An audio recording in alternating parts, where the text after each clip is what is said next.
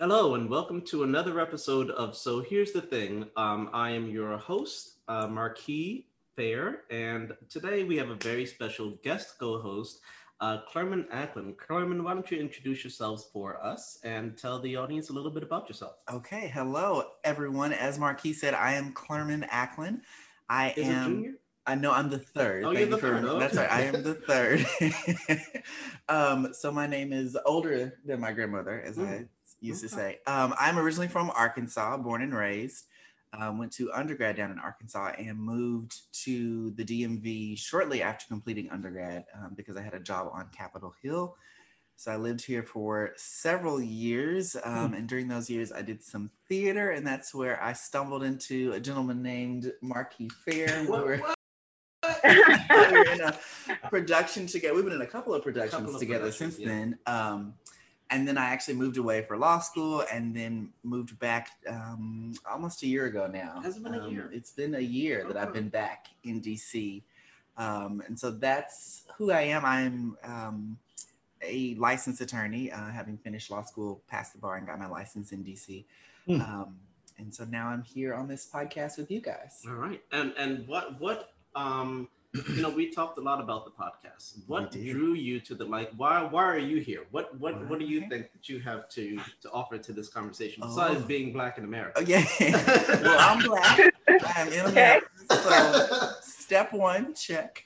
Um, but I, Marquis and I have interesting conversations just in general. Um, we had them um, backstage during our productions where, you know, obviously there's light chit chat backstage, but we found ourselves having some pretty deep, uh, intimate conversations, I would say. Yes. Um, and then when you mentioned you were doing the podcast, you know, even I started just just blurting out ideas of things Mhm. to do.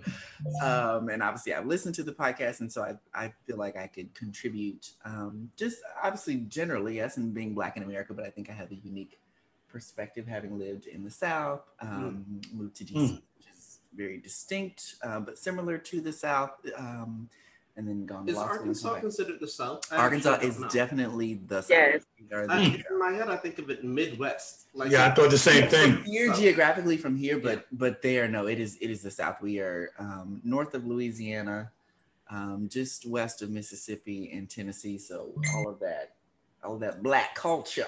I was gonna say, is do, do you in have Arkansas an as well. Arkansas accent? I have a slight Arkansas accent. Mm. Uh, I know you've commented before, Little like um, I think we've noticed, like if I'm really sleepy, my accent gets thicker, or um, after a couple of glasses of wine. and you guys, Fulfilled. I mean, for someone who is not used to hearing me speak, they probably can hear it now. Yeah. Um, I know I've had like, oh my god, where are you from? I hear like a little little twang, but I personally don't feel like my accent is uh, as strong as like my cousins and stuff. It's definitely stronger. Like if I go back uh, to Arkansas for just a couple of days and come back, he'd be like, oh my god, what, what did I it's interesting when we get around family, we tend to pick up those We do. accents. Mhm. Hmm. I'm gonna have Robert and Brianna reintroduce themselves, both for you and for the guests, Okay. and um, we'll hop on into a couple of light topics before we get into the heavier stuff. I'm gonna start with Brianna. Hi, I'm Brianna. Um, I met Marquis at work.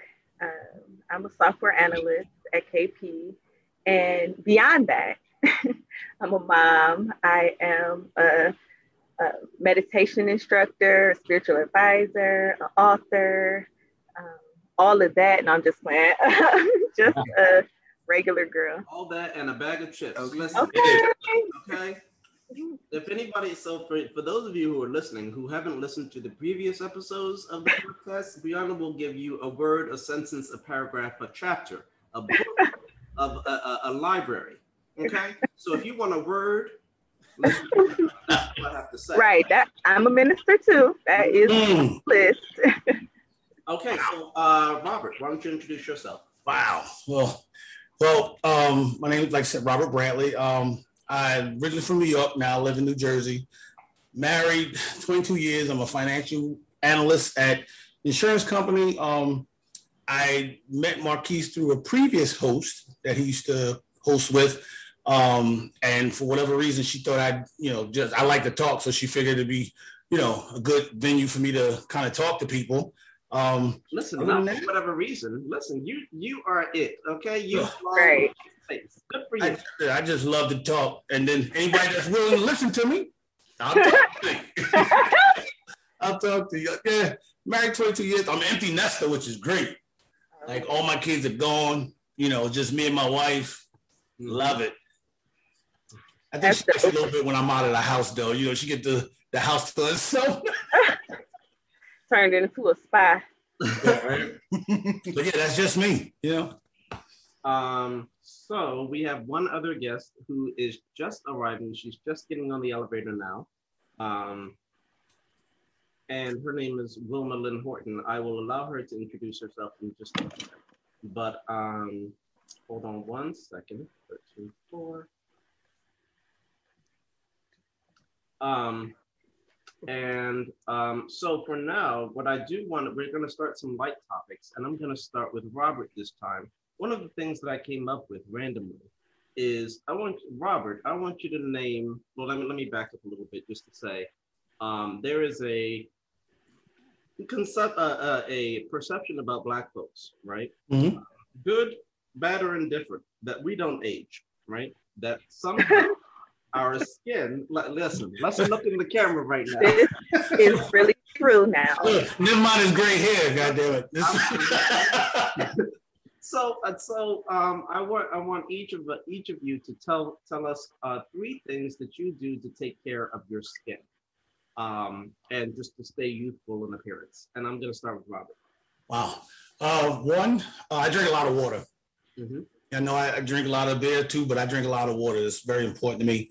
Um, I, I I guess calling float like I get I like use a, the loofah to really like scrub off the dead skin of my you know body stuff like exfoliate and um what's the third thing that I do? Lotion.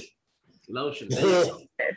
So, and exfoliate and. I make sure I moisturize. Gotta keep this kid, you know, I'm I'm out here in the summer. I can't have these elbows ashy, you know what I mean? So Okay. that's that's real though. I think that for a lot of our parents, and I think it maybe I don't know if it gets passed on from generation to generation, or at least up until my great grandmother, it was do not walk out the house ash. oh Don't do it. You better not walk out the house. Hell no. Look, that's one of the four, the ten deadly sins. You don't walk. But not there- only your parents, but everybody around you too will be like, "Nah, you ashy." Like That's the thing. You you know, people will never never tell you not tell you in a heartbeat. yeah, What's, what's wrong with your ankles, bro?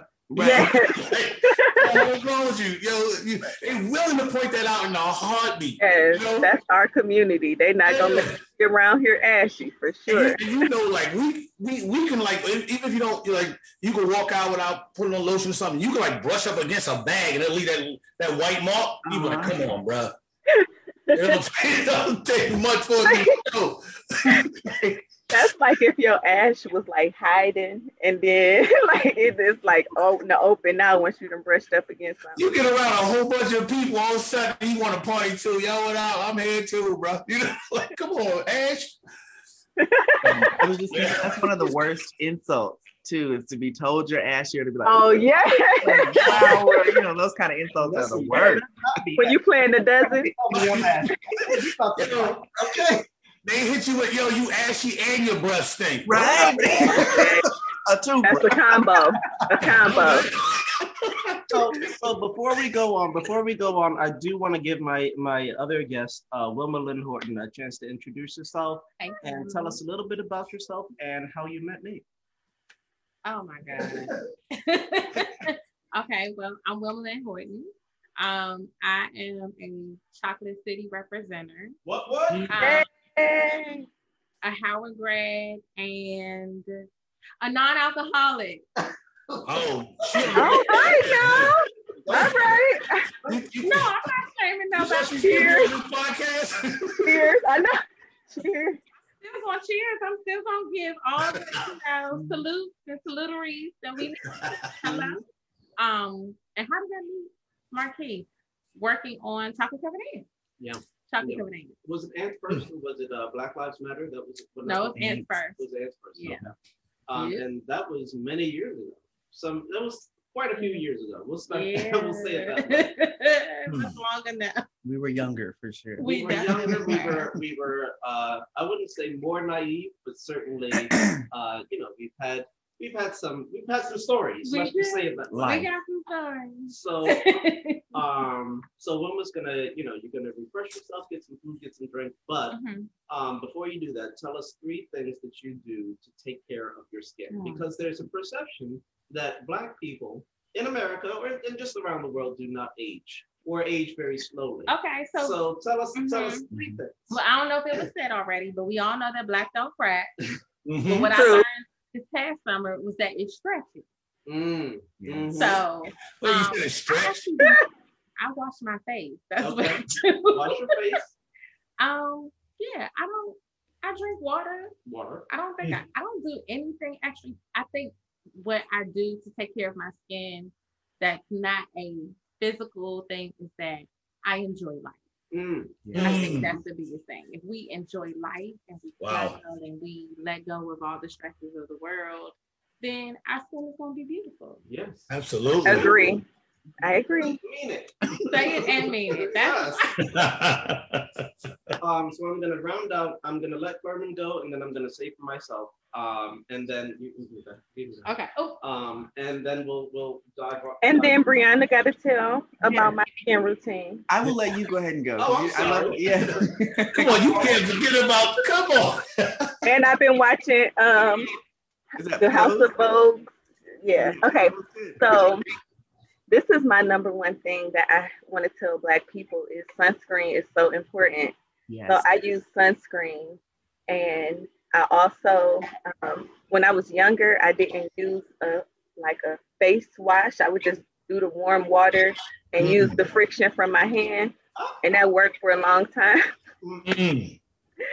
Um, but but now now because the face washes would break make my face feel like it was cracking so now i use natural plant-based face products and i try and find the most natural face moisturizers and lotions so natural products So, so, um, that's what, what'd you say? You said, don't, um, you don't stress.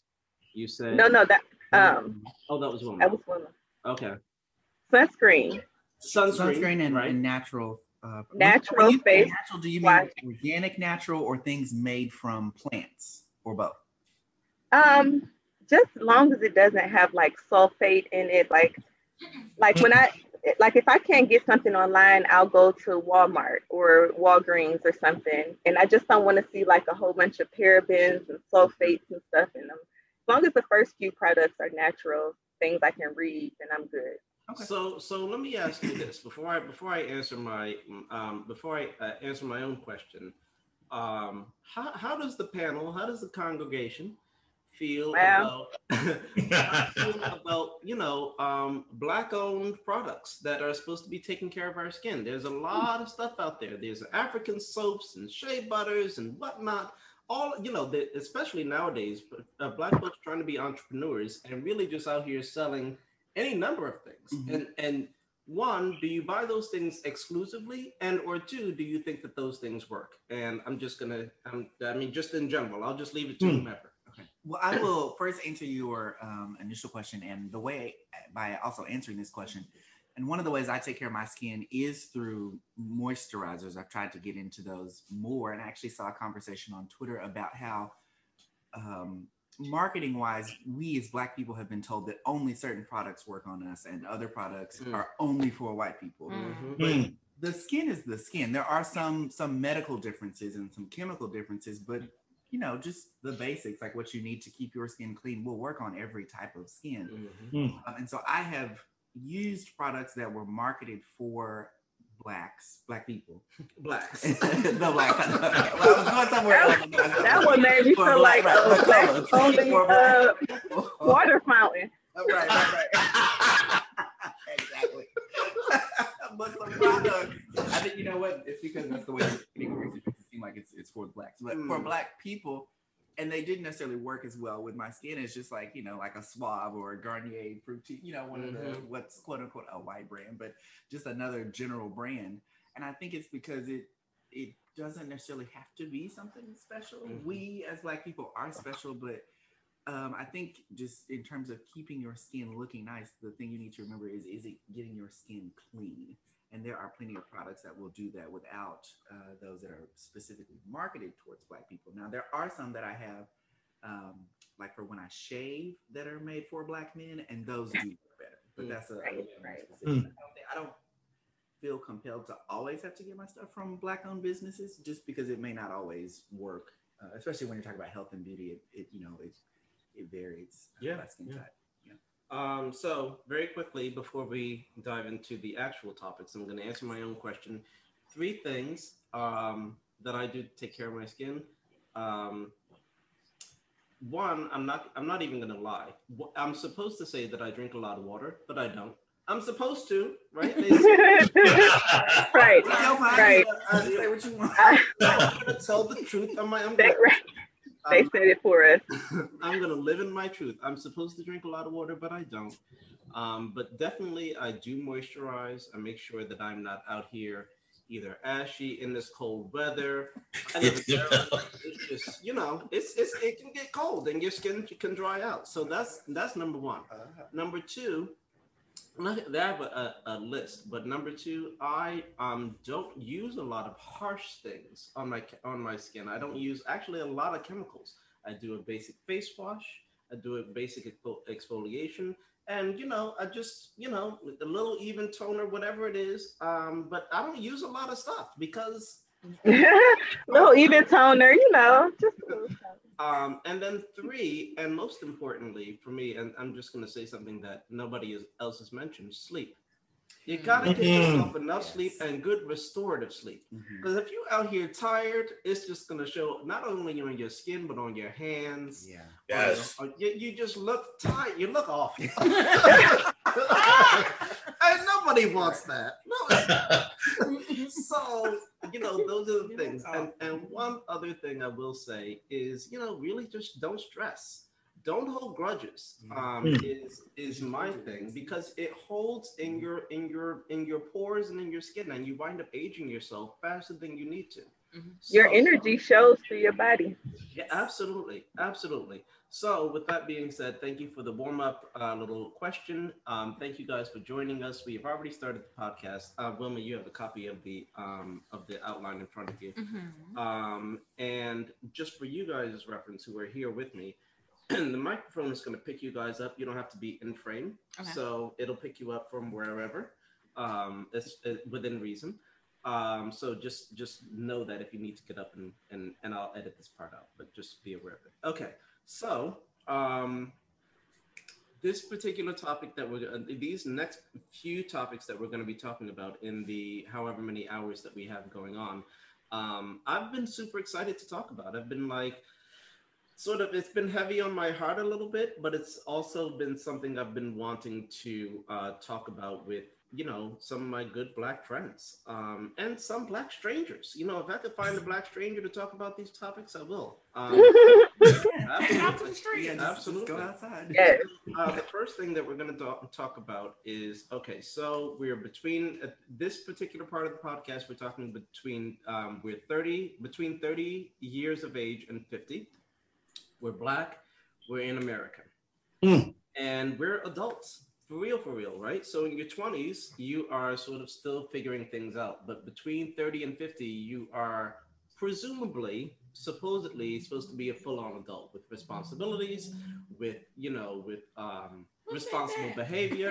Just- this is what this is what our society tells us. Oh, okay. um and we're in america. So let's talk the first thing that i really want to top off because we haven't touched on it before or if we have we touched on it a little bit is race. And george floyd we're over one year later at this point. Today is june 12th um, we're just over a year from um, the murder Mm. senseless murder let us be clear about Right. what this was of george floyd um, and while George George Floyd's murder right now is a marker for us, you know, if a lot of us think back, and this is really for anybody who's within any sort of age that was born. You, we could take this back to, to Trayvon Martin. We could take it all the way back to um, uh, Emmett Till. You know, I mean, for, it, it goes all the way back. But I just use George Floyd, particularly right now, as a marker because that's where we are right now. So George Floyd, we all. I'm not even going to belabor the point of how we feel about black folks being shot, black men being um, brutalized. What I really want to talk about uh, in the case of George Floyd and police reform is has anything changed? Has anything changed police reform wise? Has anything changed society wise as far as how people view Black people in America and what we are going through? And Carmen is shaking his head now for those of you who can't see this, but I'm curious to see because people have very differing sort of um, mark, uh, what do you call it, benchmarks of what they think of as change. So I'm going to start the conversation with Wilma for now. Um, do you think anything has changed since the murder of George Floyd? And um, if not, or if so, if so, why? And if if if not, why not? Um, well, there's there's two ways to look at it. Has it changed for the good, or has it changed for the bad? Or well, actually, three ways. Or has it changed? Period. Mm-hmm. Um, I don't think it has changed. I think small things have changed.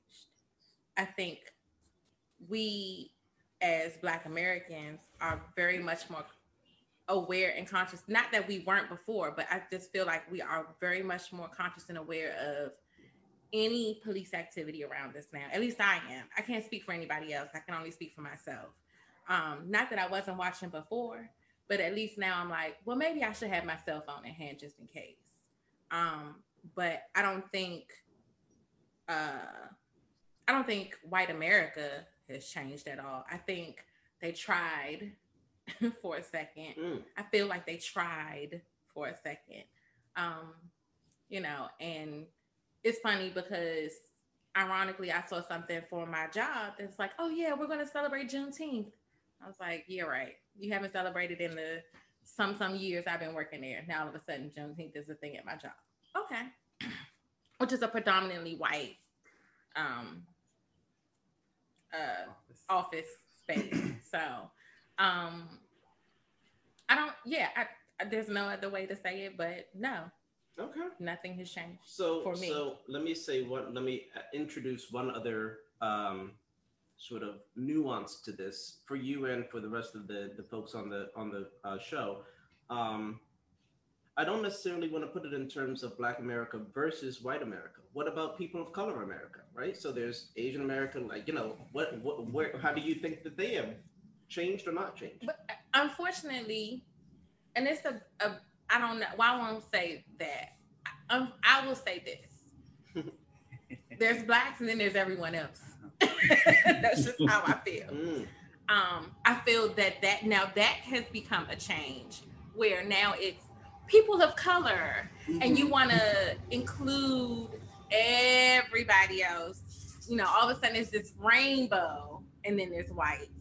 Which I'm sorry, black folks have been struggling for a long time. You're not gonna put the Indians and the Asians and you know everybody else in our boat. Nope, nope, nope, nope, nope. mm. I. It, it- it's happening because now there's people of other color that's catching hell now. When it was just us, they didn't care. I think it's more that it's convenient and that most other races have always jumped on the bandwagon of Black people in America who have got the brunt of all of the abuse of the fight. And everybody else just hop on on in like, oh, okay, yeah, we, we minorities too, but So, they, so their fight isn't the same. So let me let me say one other thing um, that I'm going to ask the opinions of, um, of the rest of the cat uh, of the rest of the um, the podcast about the question, but I do want to ask a separate question at the end of this. Of there's a there's a term now that is presumably very popular, BIPOC, right? Black Indigenous People of Color, right? Uh-huh. Oh wait, no, we're gonna come back to that. I'm ju- just gonna come back to that. What- what's- what was that I phrase? sense of Hang where- on. I never heard of that before. you never heard of BIPOC? BIPOC? BIPOC. I mean, I've heard of Black Indigenous people, but what are they doing Black- now? So BIPOC is an acronym. It's B I P O C. It stands for Black comma, indigenous, comma, Okay. People of color, right? So it's it's it's a way of grouping. Exactly, Robert. Uh, people of- So I, am not. We're gonna, Right. So it's like, hold on, I heard of the indigenous black people, but it's so- like so we're, we're gonna come back to this. In just, Wait, hold on. so I do. We are not going to act like you ain't just bring that up, though. Hold on. Wait a minute. You, you already started with black. What the hell is the rest of that got to do with it? So so Preach, brother, preach. so so so listen listen we're gonna we're gonna talk about george floyd we're gonna come Okay. back to this particular thing this is not on the outline but it's it's fine for us to talk about so I, it, we're gonna come back to this particular thing because i have a sense of where most of you stand and i may be an outlier in this particular thing so we'll come back Hmm. we'll come back We coming back, but I want to say one other thing. Sure. Speaking to what um, Brianna said about people jumping on the bandwagon. The Asian, so when the Asian hate came, I'm black and Asian. Mm. I'm half black, I'm half Filipino, but I grew up black, so I identify as black. Um, but I do definitely know my heritage and claim my heritage. Um, but Asians have suffered. It's just that everyone else gets talked about but us. Hmm. That's the problem. Mm. The only people who talk about us, about blacks, is us. We're the only Mm. ones saying we have to fight for ourselves. Whites will pay attention to, like even with that, the Asian hate. Oh, it would stop Asian hate everywhere, you know. But when Trayvon was killed, when he was murdered, they weren't putting stop Black Lives Matter. We were. they were accusing him. they were accusing him exactly so yes people it's not that they have not been other other people of color have not been wronged it's just that we are always put on a back burner So- and that's where i have the problem So one of the points that Brianna, before we get on to Clerman and George Floyd and have things change, uh, one of the things that Brianna said in a previous podcast that um, got some reaction, in case you didn't know Brianna, No. I'm sure you probably either heard or didn't hear, um, is that um, you know black folks will stand up for any cause. We out here fighting for every goddamn body else. Correct. And she doesn't say it in these words, but this is, this is the point, right? Okay. yes. And but when it's time for st- somebody to stand up for us, where, where's the rest of these folks at? Where are they? What what's going on? and actual and factual So- thank you sis thank you So, actual yeah. and factual So so we're gonna Yeah. go on to Clermont George Floyd. We're over a year later. Has anything changed um, for good, bad, or indifferent? Um, I would say there. I would agree with uh, Will Malinsky that there have been some incremental changes, meaning small.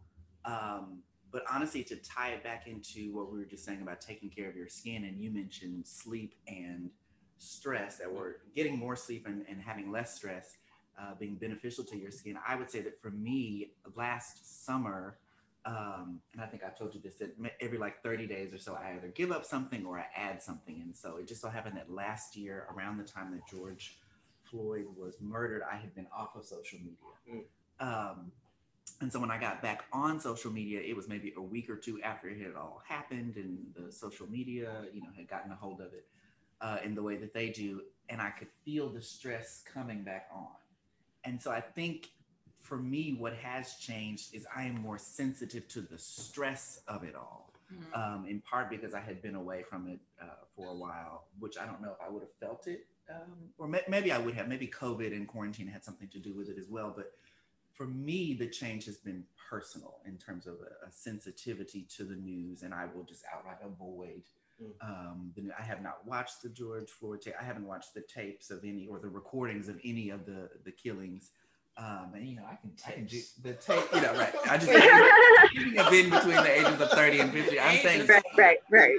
these things And none of us blinked. We were all like, okay, yes. right, right, but every, everyone We're agreed, like, right? A tape. Yeah. Because we're all about the same age. um, so that's been the the change for me. And politically, I I don't I don't think there has been a change politically.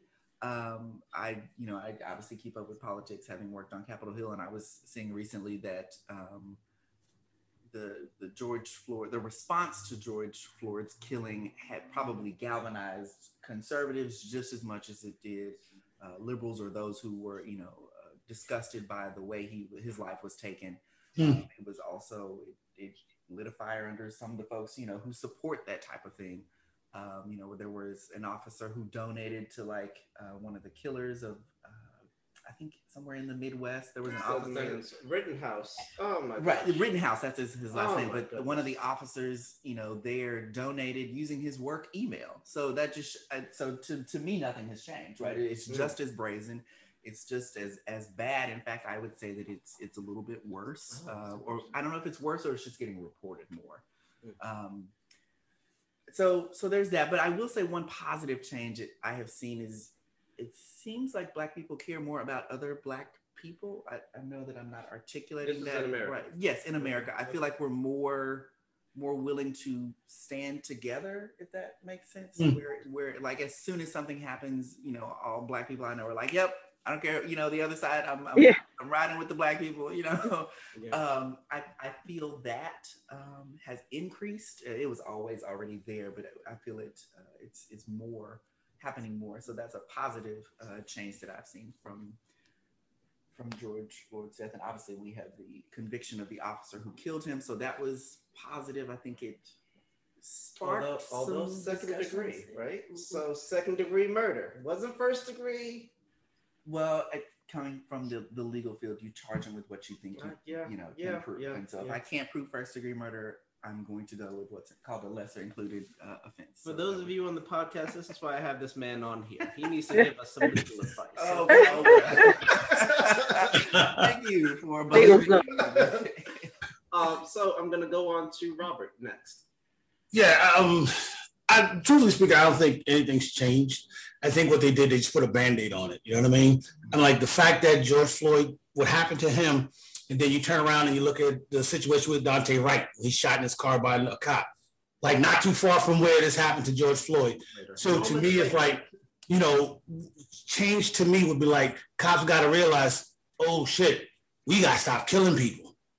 You know what I'm saying? That's changed. Like, yeah, you the guy, the you know, the the officer got convicted as he should have, but you know what what message are they sending to the other police officers? Because you can look all up and down social media, they're still out here harassing people. And, and again, it's not even, it's, and, it, and again, uh, it's not black against the cop, black against white. It's just black against that color blue. Yeah. Because there's been brother cops that done treated other brothers bad. So it's like whenever they put on that uniform, whatever they're trained, something's not getting through. So the change is not going to happen until the all law enforcement understands. Hey, just because he's black doesn't mean he's dangerous. Let's let's let's let's approach this in a different situation. You know, I you know I. So yeah, to see the guy go away, I think yeah, that's fine. But then a couple of days later, Daunte Wright got killed in his car with, by a cop. So now we right back with now we right back marching again.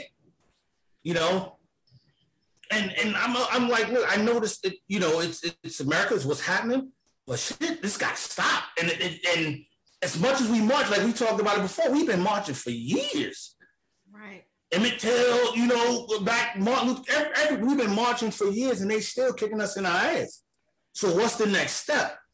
You know, it's always good. Like you say, like you, we can sit here and talk about what we're gonna do. Oh, I'm gonna, I'm gonna go to the gym and work out tomorrow. I'm gonna lose 20 pounds. If I go home and drink a six pack of beer, just sit on my ass, then guess what? I'm just talking about it. Right. Mhm. So for me, like I won't see a change until cops are, you know, walking up to a brother, anybody in the car, asking for their papers, and be like, okay, listen, you go ahead, we'll catch, you know, we'll, we'll figure this out. Instead of harassing them or getting mad because you're defying their authority, so to speak. You know what I'm saying? To me, it's like policemen are, are those guys who got beat up when, when they was in school, so they got a gun and a badge, and now they now man, I'm the man. You know, I'm law. I'm law. No, bro, you're not law. You here to uphold the law to enforce it. So for me, change is gonna happen when they stop doing that. So for me, I don't think anything really changed yet. We got a long way still to go. Okay. That's just my take. Uh, Brianna, next. And I agree. I agree. I piggyback off of what everyone said and just say that I don't think anything has changed. I think until the system changes, there will not be any change. Um, from since they brought us here, it's always been the system against us. It's like mm. Tom and Jerry. You know, it's it's always going to be like that unless we are honest and want to change the whole system from the top. If we think about it, if the cops weren't allowed to get away with it, then they wouldn't do it.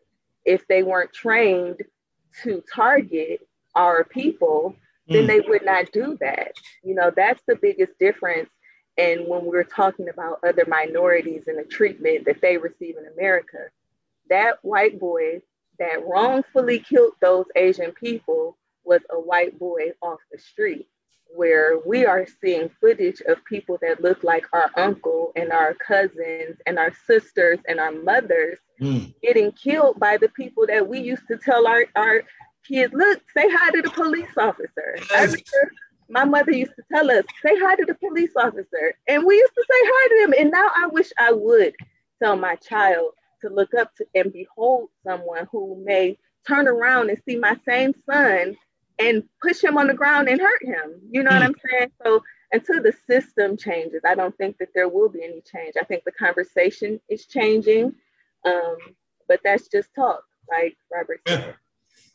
Yeah. Okay, all right. Um, this conversation went in a slightly different direction than I. Thought. But I have a slight, slightly different perspective um, in a number of ways, right? So uh, we talk about George Floyd.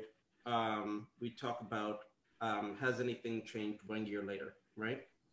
Um, and I also added in for everybody. I think I said at the beginning, Trayvon Martin, right? Mm-hmm. And I remember, I remember, and Trayvon Martin wasn't that long ago, but I remember, uh, of course, being so hopeful so hopeful that something was going to change after Trayvon Martin, right? Mm. And then what's this man's name who who murdered him? Oh, we don't Zimmerman. Know. Zimmerman. Man, we're right. not going to say his name. Oh, right. Oh.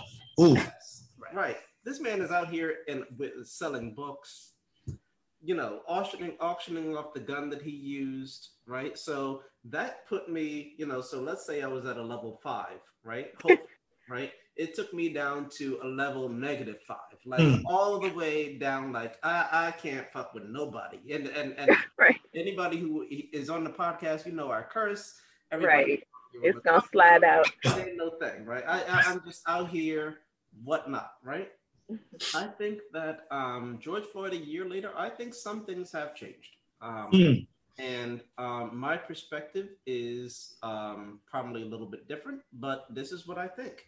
I think that um, conversations, um, people, people in their own homes are more empowered to have a conversation with their um, white friends, white family, police friends, police family to say, hey, you know, what, what's going on? I think that a lot of times, um, and I, I have at least two friends who um, have had the experience of their husband or wife having come home and having you know, unfortunately had a police incident, not having shot a black man or black woman, but having, you know, hurt somebody in, in a police shootout or whatever it was.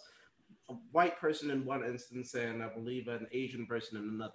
Didn't kill the people, but you know, the police police person comes home and they have to talk to their wife or son about what it is that, or they don't at the at, at the time they weren't talking to their spouses or friends or family about what was going on because it was all very private I think that conversations within families and within social circles have changed. I think that um, one of the biggest changes that I've seen um, is that a lot more Black folks are aware of their rights. Mm. So if you are stopped, you do have the right to record, right? And I, in, in most in, in most jurisdictions, more more often than not, you have the right to record. And I think that a lot of black folks and just folks in general has, are, are ready with this camera to be like, okay, you know what? Let me get myself together. And that has changed. So, you know, um, unfortunately, it, it took the death of several people and several black folks in general in order for that to happen. But I think that um, things are being recorded by the general public, the bystanders, if you will. But I also think that people in their own sort of private circumstances are quick to let me hit record on this dog doggone phone. Oh, absolutely. I don't know what's going to go on. Yeah.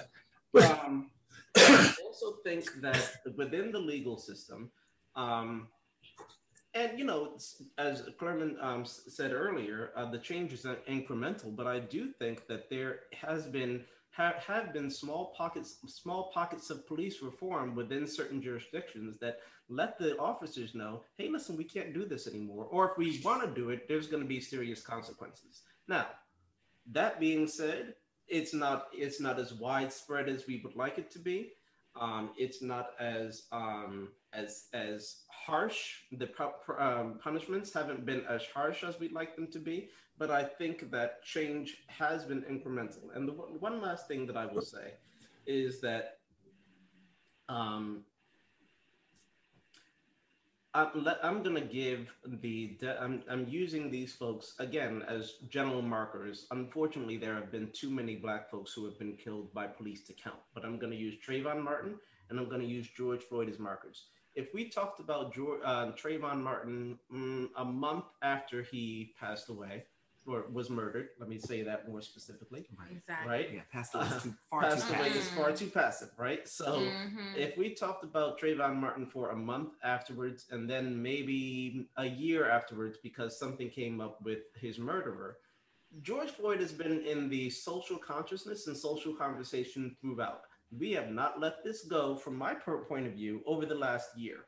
George Floyd has been a, a constant like thing that people have been talking about, and even since um, uh, the officer who murdered him was indicted, I think people are still using George Floyd's um, memory and his life as a as a as a social marker to say, hey, you know what? It's time for us to change.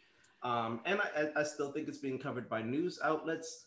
Taking the news out of it, you know, you can't go by the news, but I still think that it's, still being, it's still in the social consciousness, and that gives me some general hope, contrary to what you know the folks on the on the podcast may think. What what were you gonna? Well, I- Yeah, first, um, Robert, go ahead. first, first thing I just wanted to say is like with the, uh, you know, with police, I don't think that they're taught to kill people. You know what I'm saying? I think that when they're put in that situation, even when you said with the, the filming, like you'll see them film them and then they'll be like, that's that kind of amps them. They get, they get like even more excited. So I think like the, when you start to challenge their authority, that's when they start like, who the hell you think you are? Secondly, the thing with George Zimmer, George Zimmer wasn't a cop you know, so that was the one thing. He wasn't a cop. And I think that's kind of like why people stopped talking about it. And remember with George Floyd, that was on front. Like everybody's seen that video. Like the Trayvon Martin thing, like, yeah, we we heard about him, what happened, but that was on Front Street. Like you saw him. You literally go, you you felt like you was there with that brother. So that's why it's always gonna stay on people's mind about George Floyd. It's just I, I just think that, you know, it the chick when when you have two cops in that car and they come out, when the first when one cop know the other cop's doing something he's not supposed to do, that's when that's gotta happen. Like you gotta be like, dude, like when they because I've seen on video where they're like, oh, you know it's against the law, the videotape me. The other cops be like, nah, really, it's not, it's not against the law. You can videotape them. Like you can't be videotaped. You but when they got that little, they call it with that blue wall, Mhm. when you don't have good cops telling on bad cops or telling what they or reporting or standing by saying, nah, dude, you fucked up. You know, and even if you don't want to embarrass them, because how many times have you been with like I, I always tell my wife this, I said, listen, in public, I got your back. But you, when you get home, I'm gonna tell you you fucked up. I'm tell you fucked up. But just like even that, like when you when they're by themselves, do you even think that their own peers be like, dude, you know you killed that and you didn't have to stand on it. You know what I'm saying? Like you can't go patting him on his back talking about, oh hey, good job, good job, this, when you know he's doing wrong. So that that's to me is like that's the number one thing. Like when that guy sitting next to you in that car can't pull your coat, be like, nah, dude, you fucking up. You do you wrong for that one. Hold them accountable. Mhm. Yes. in the moment. That's my whole thing. It's like they don't hold each other. Like, okay, fine. You, you know, I, I know you on these mean streets of Brooklyn, whatever. It's crazy out here. So I gotta be your partner. I gotta make sure we both get back to the station alive. But on the way back, I'm gonna let you know you did not have to tase that man like that. Right, right. But right. I feel like it needs to happen on the spot. Mhm. Like No, right away. That's what I was about to say. That's the problem. So let so Brianna jump in for us here. I was just gonna bring up poor um, God rest his soul, Tamir Rice. Mhm, He was shot. He was a 12 year old boy. mhm. I'm from Cleveland, Ohio, and I was raising my children like two blocks away from where that happened. Mm. Wow. Like, and I like me saying that ch- I haven't seen change is because stuff like that can still happen. He was a boy at the park playing with a toy, and a police car ran up on him, drove into the park in Mm. with his car, and immediately shot a 12 year old boy. And so, you know, the conversations they've been having them. I just feel like it's way bigger than a couple of white people at a coffee shop talking about diversity. I think that it's important. Like I have a 13 year old, I have a 11 year old, and they could be playing with a toy at the park. Like this is serious, you know? So Let me let me just say this. Tamir Rice happened before Tra- um, before George Floyd. right? mhm. So I'm just using George Floyd as a marker, right? Because we could go back and say things have changed. The things should have ch- been changed by now. But at some point, we have to say, okay, what what's the what's the start of change? I just mean like in the severity of what's happening. Absolutely. I don't, you know, I think what's happening is changing. How they're doing it is changing. But in the case of what's happening, like it's to me not changing. It's like going from bad to worse to worse. And because we're having conversations, and just because we have the the sense to record it, does not take away that we are losing people unneededly, you mm. know, and keep your conversation. like you can have that conversation. Like we don't need that conversation. We need for the president to stand up and say we're the police are going to be held accountable for doing that, that, that, that, that. Plain and simple, you know. That's So, so I would t- so I'm, I, I would tend to disagree a little bit just with that because I think it's both. I don't think that it's no conversation and only action because action doesn't happen without conversation. And to my mind, um, it's the conversations that start the action. If if the if the president or the vice president or the person who was running for senate or the person who was running for city council or the person who was running for student council has a conversation from the beginning way back when it may take 5 10 15 years. Now i'm not saying that the con- that the change shouldn't have happened by now certainly but I, all i'm saying is the conversations need to be had along with the action not just I cut out the conversation altogether. I disagree only because if you see a video of someone senselessly being killed, what do we have to talk about? Define What conversation does a human need to have with another human besides the fact of seeing something so disgusting?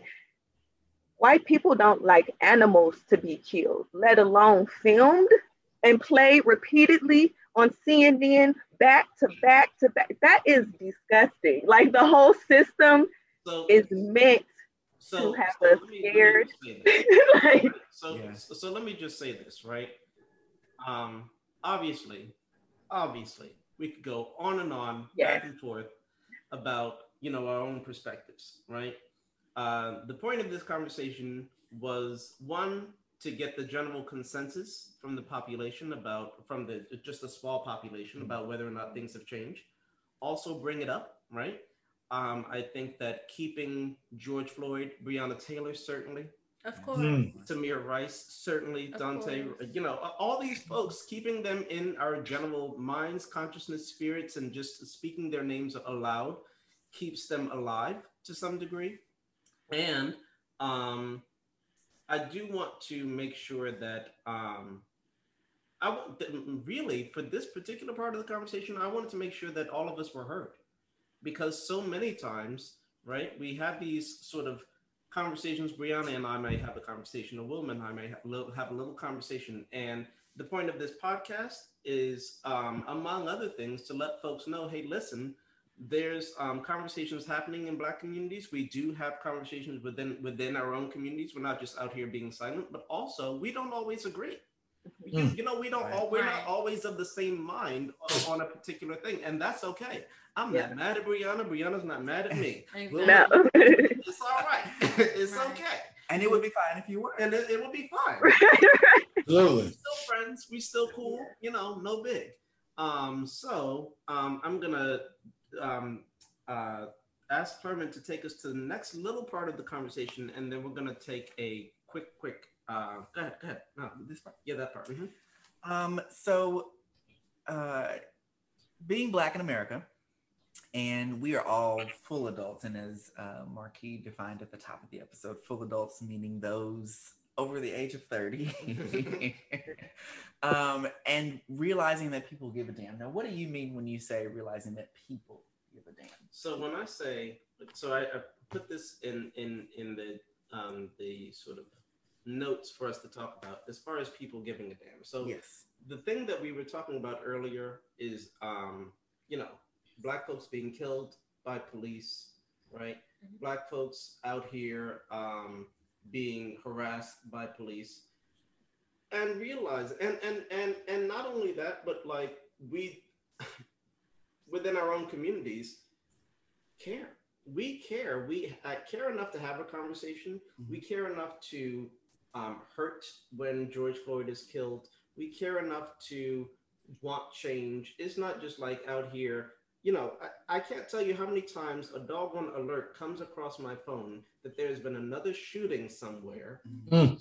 by, uh, you know, some mass shooting somewhere. But I still care. It, it's not. I have not become numb to this, and I Mm. think that um, it's worth having a conversation um, about black folk. You're black. You're in America. You're between 30 and 50, and at some point you realize that the world isn't just um, you by yourself. That there are people out here who care, who want to make the world a better place, who are not out here, you know, step on your face just as soon as say hello. Like, no, it, you know, there are people who out who actually genuinely care about the social consciousness and the the the betterment of black people. That's what I mean by giving a damn. And maybe maybe I'm wrong with that. Maybe black folks don't give a damn. I mean, to, to me, I, I just wanted to get this the general sense of you know where you all were. I'm going to turn on this air a little bit. Oh. I would say that we we do uh, we as Black people do give a damn, and I think it's important for us to just clarify that.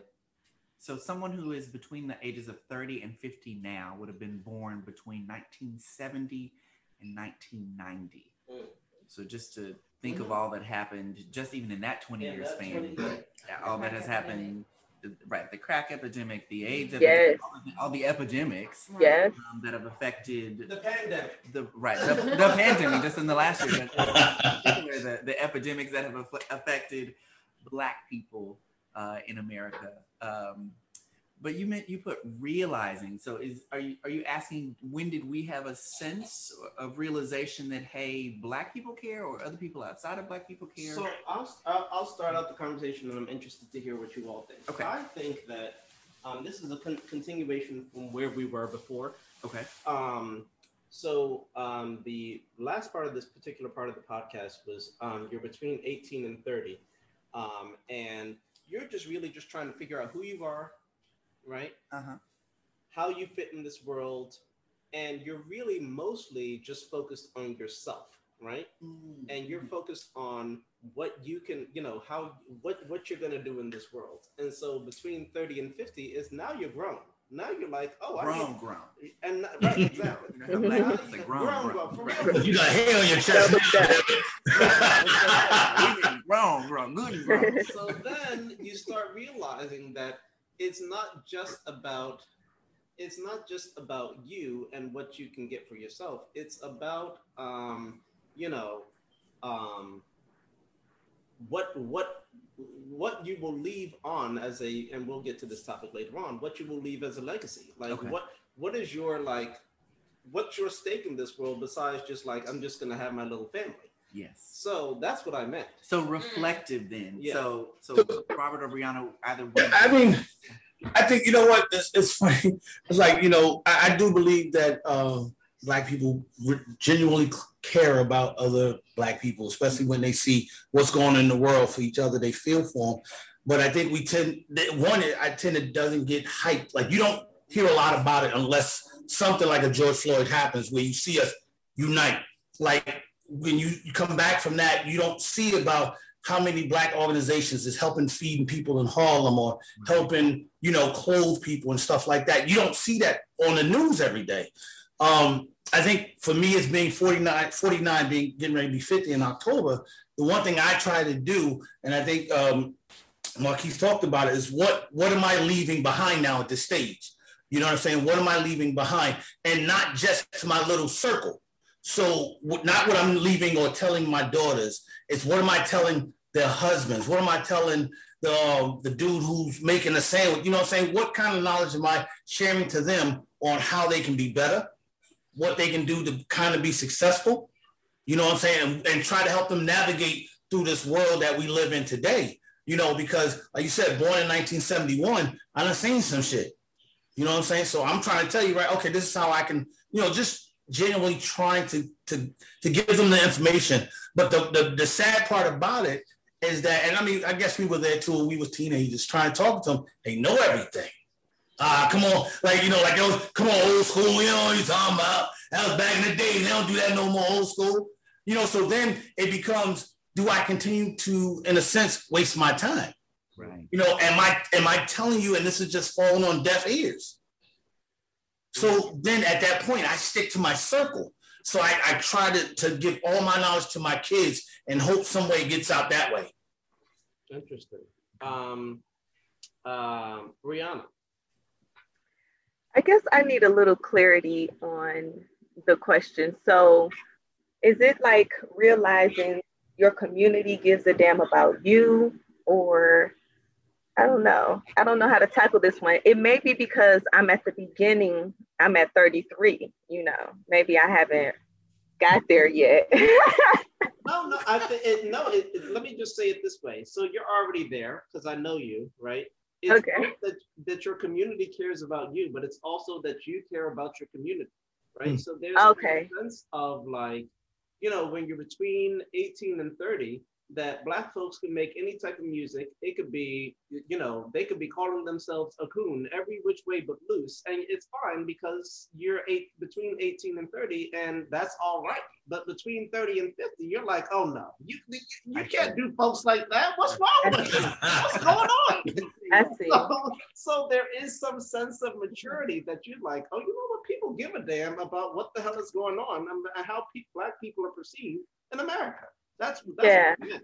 I think, see, I have a little bit of a unique circumstance with how I grew up. And so I feel like I had to learn that at an earlier age mm-hmm. because I needed to be in the world at a more efficient capacity than maybe others who were 15 and 16 needed to be at that time. And so, me realizing the space that I take up, that people are looking at you and uh, do you mean it like that? Like people are looking at you and expecting you and upholding you to be, you know, the vision of Black excellence and like having to carry on that standard. You know, like I remember being the only Black girl at a job and feeling like, okay, I'm holding it down for all the Black girls, you know, type of thing. And so um, I realized that earlier than you know, before I hit 30. but yeah. that's that's amazing. Like that weight of being the only black and having to like hold it down because it's like, you know, the once you fuck up, ain't no other black person get that that's opportunity right. again. Because they're definitely watching you and like, okay, let's see how these people react.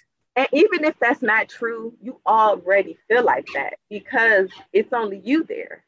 So if it if it wasn't true, and if if it was a free open space for people of color, it would be more than you there. So you automatically get that feeling like, let me hold it, let me do right, let, let, me act right.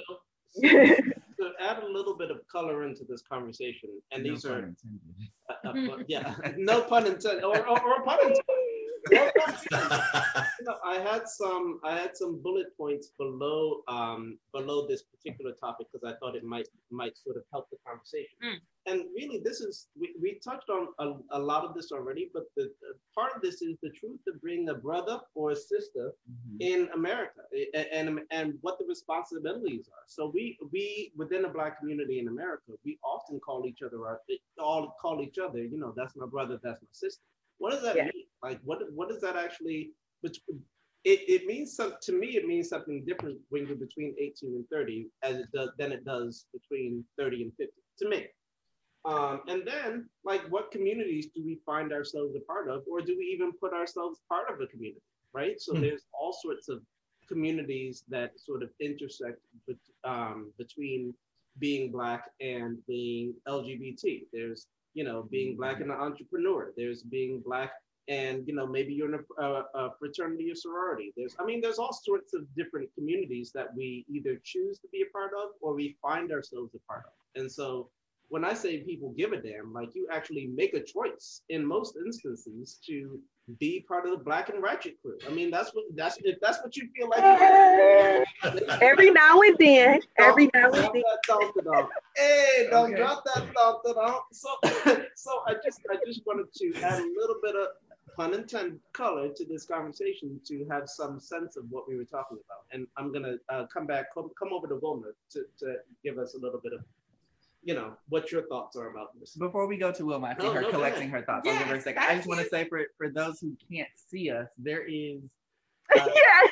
we uh, right you, you certainly can hear us but we have been like dancing and you know just there is there is something about being black that is unspoken Yes. and here just between the the five of us where you know earlier where, we- where we all agreed i could see us nodding or where we disagreed you know robert and i look i see you been- hey, you see each other i've been you know there's that, that black brother nod like Just you know, now. so, Yes. you know, it says that we've said so much Much. without saying anything. Yes. There is the the non-vocal aspect of being black that I appreciate, and I think that's something that um, gets deeper with age. So Yeah. for the the crowd, those of us who are between the ages of 30 and 50, I think there's something um, about it. And I will say, I think what helps again because those of us who are 30 to 50 were born between 1970 and 1990.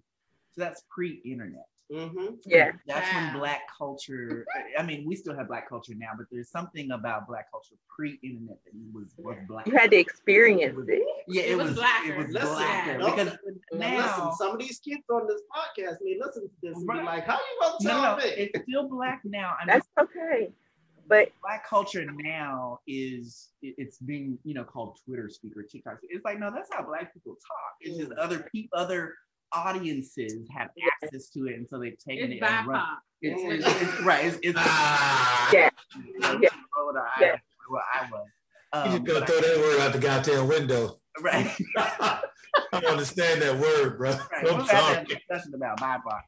But I think for those of us who are 30 and 50, there's something about our blackness being pre-internet and and being, you know, so widespread and being the basis of, you know, viral content. Obviously, black black culture was the basis of pop culture in the 70s, definitely in the 80s and in the 90s. The sound of the 90s is black R&B. Mm. Even Right. though white pop stars were trying to imitate that. yeah. um, or, or dance like it. And so I think that shapes our, or at least my perception of blackness. Okay. Um, I think it's growing up now being black. Like if I were 18 to 30, I think it would, I would just have a totally different Different ex- expectation.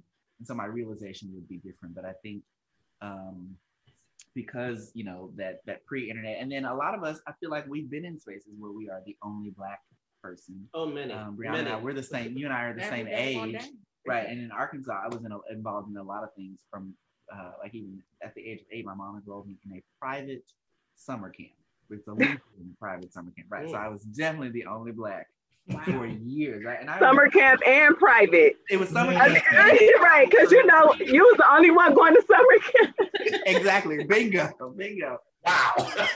Right, so that was an experience. But yes, you do feel like the weight of, of you know Black America is on you. I mean, even at eight, I would not have been able to articulate that feeling, but that's what it Yeah. was.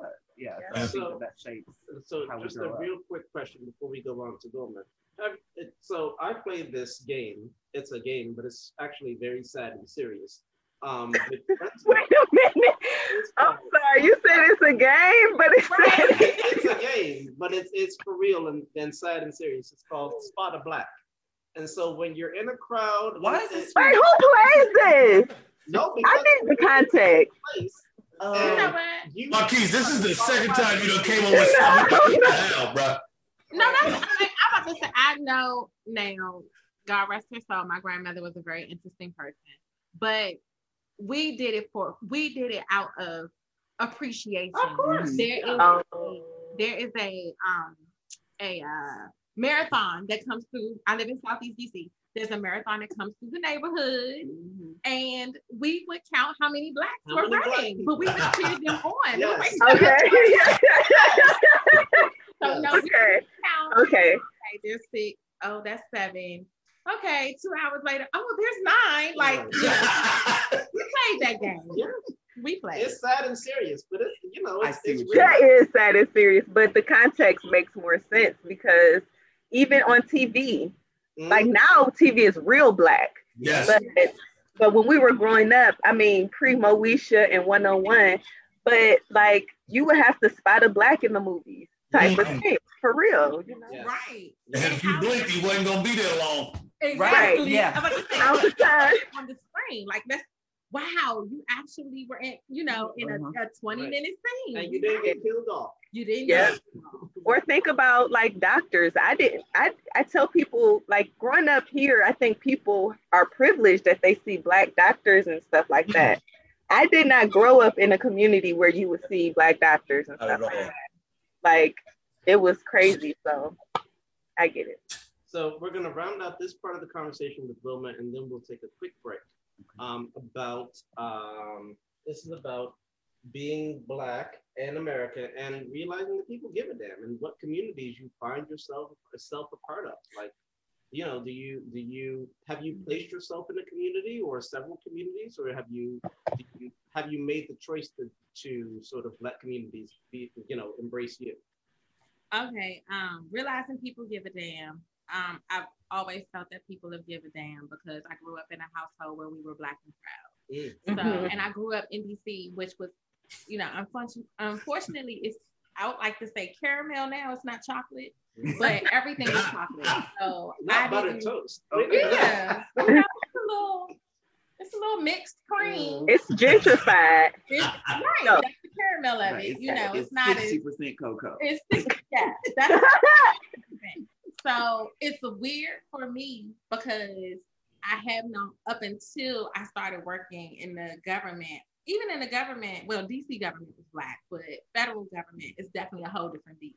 But growing up in a family where people worked in the federal government, I already had a mindset of being the only black person maybe in the room and what that means. So I don't know about necessarily realizing. It's Yeah. like everybody always gave a damn Sure. because we knew what we had to do.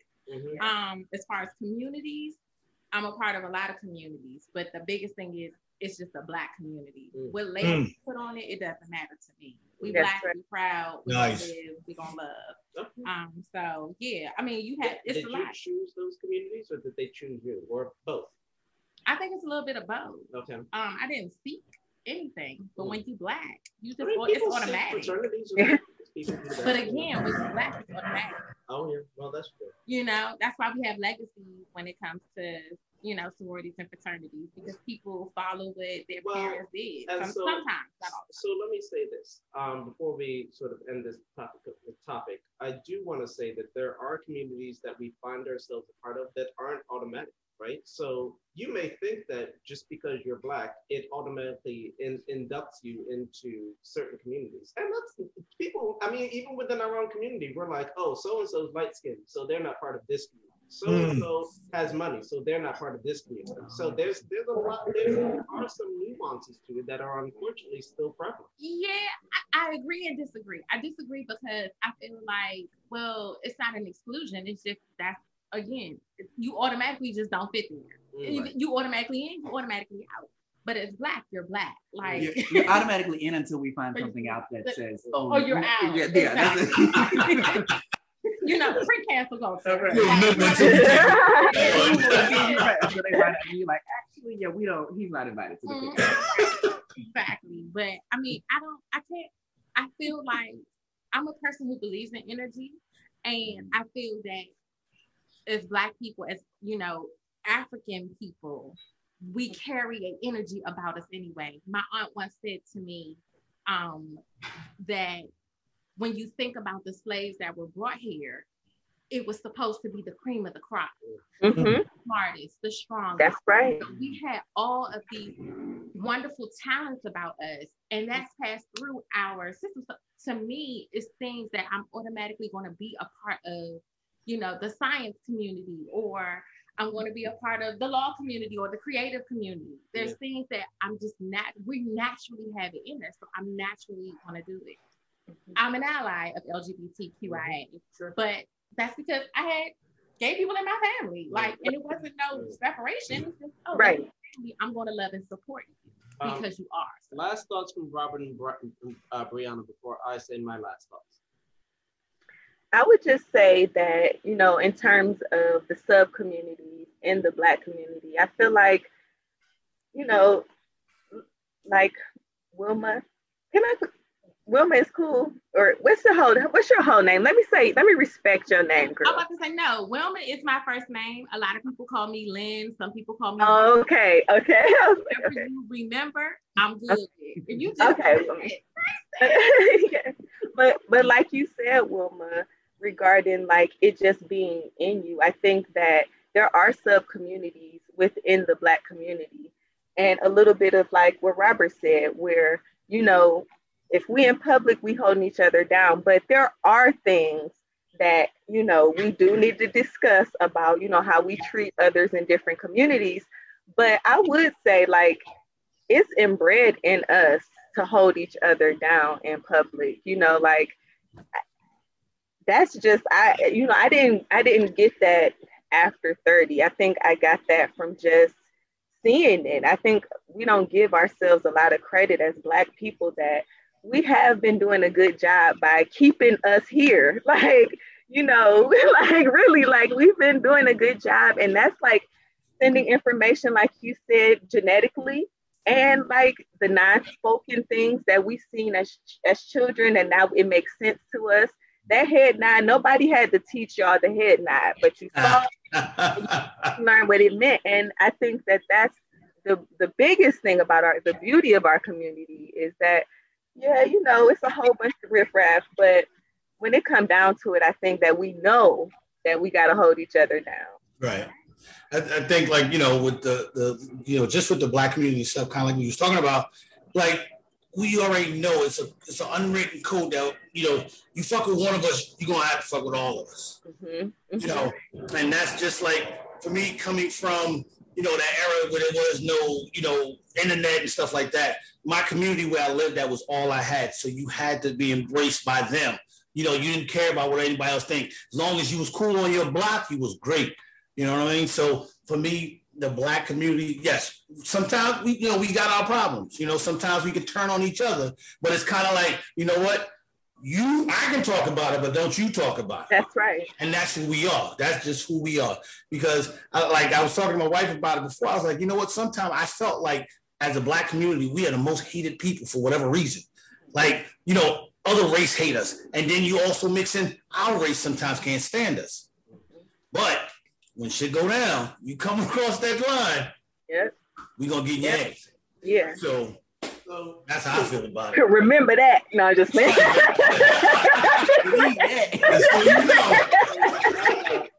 parts of this conversation and to sort of bring it all together before we take a quick break, I did want to say some touch on something that Wilma Lynn said earlier um, about things being handed down to us, and something I said on something I said on a previous um, previous episode of my of this podcast of this season.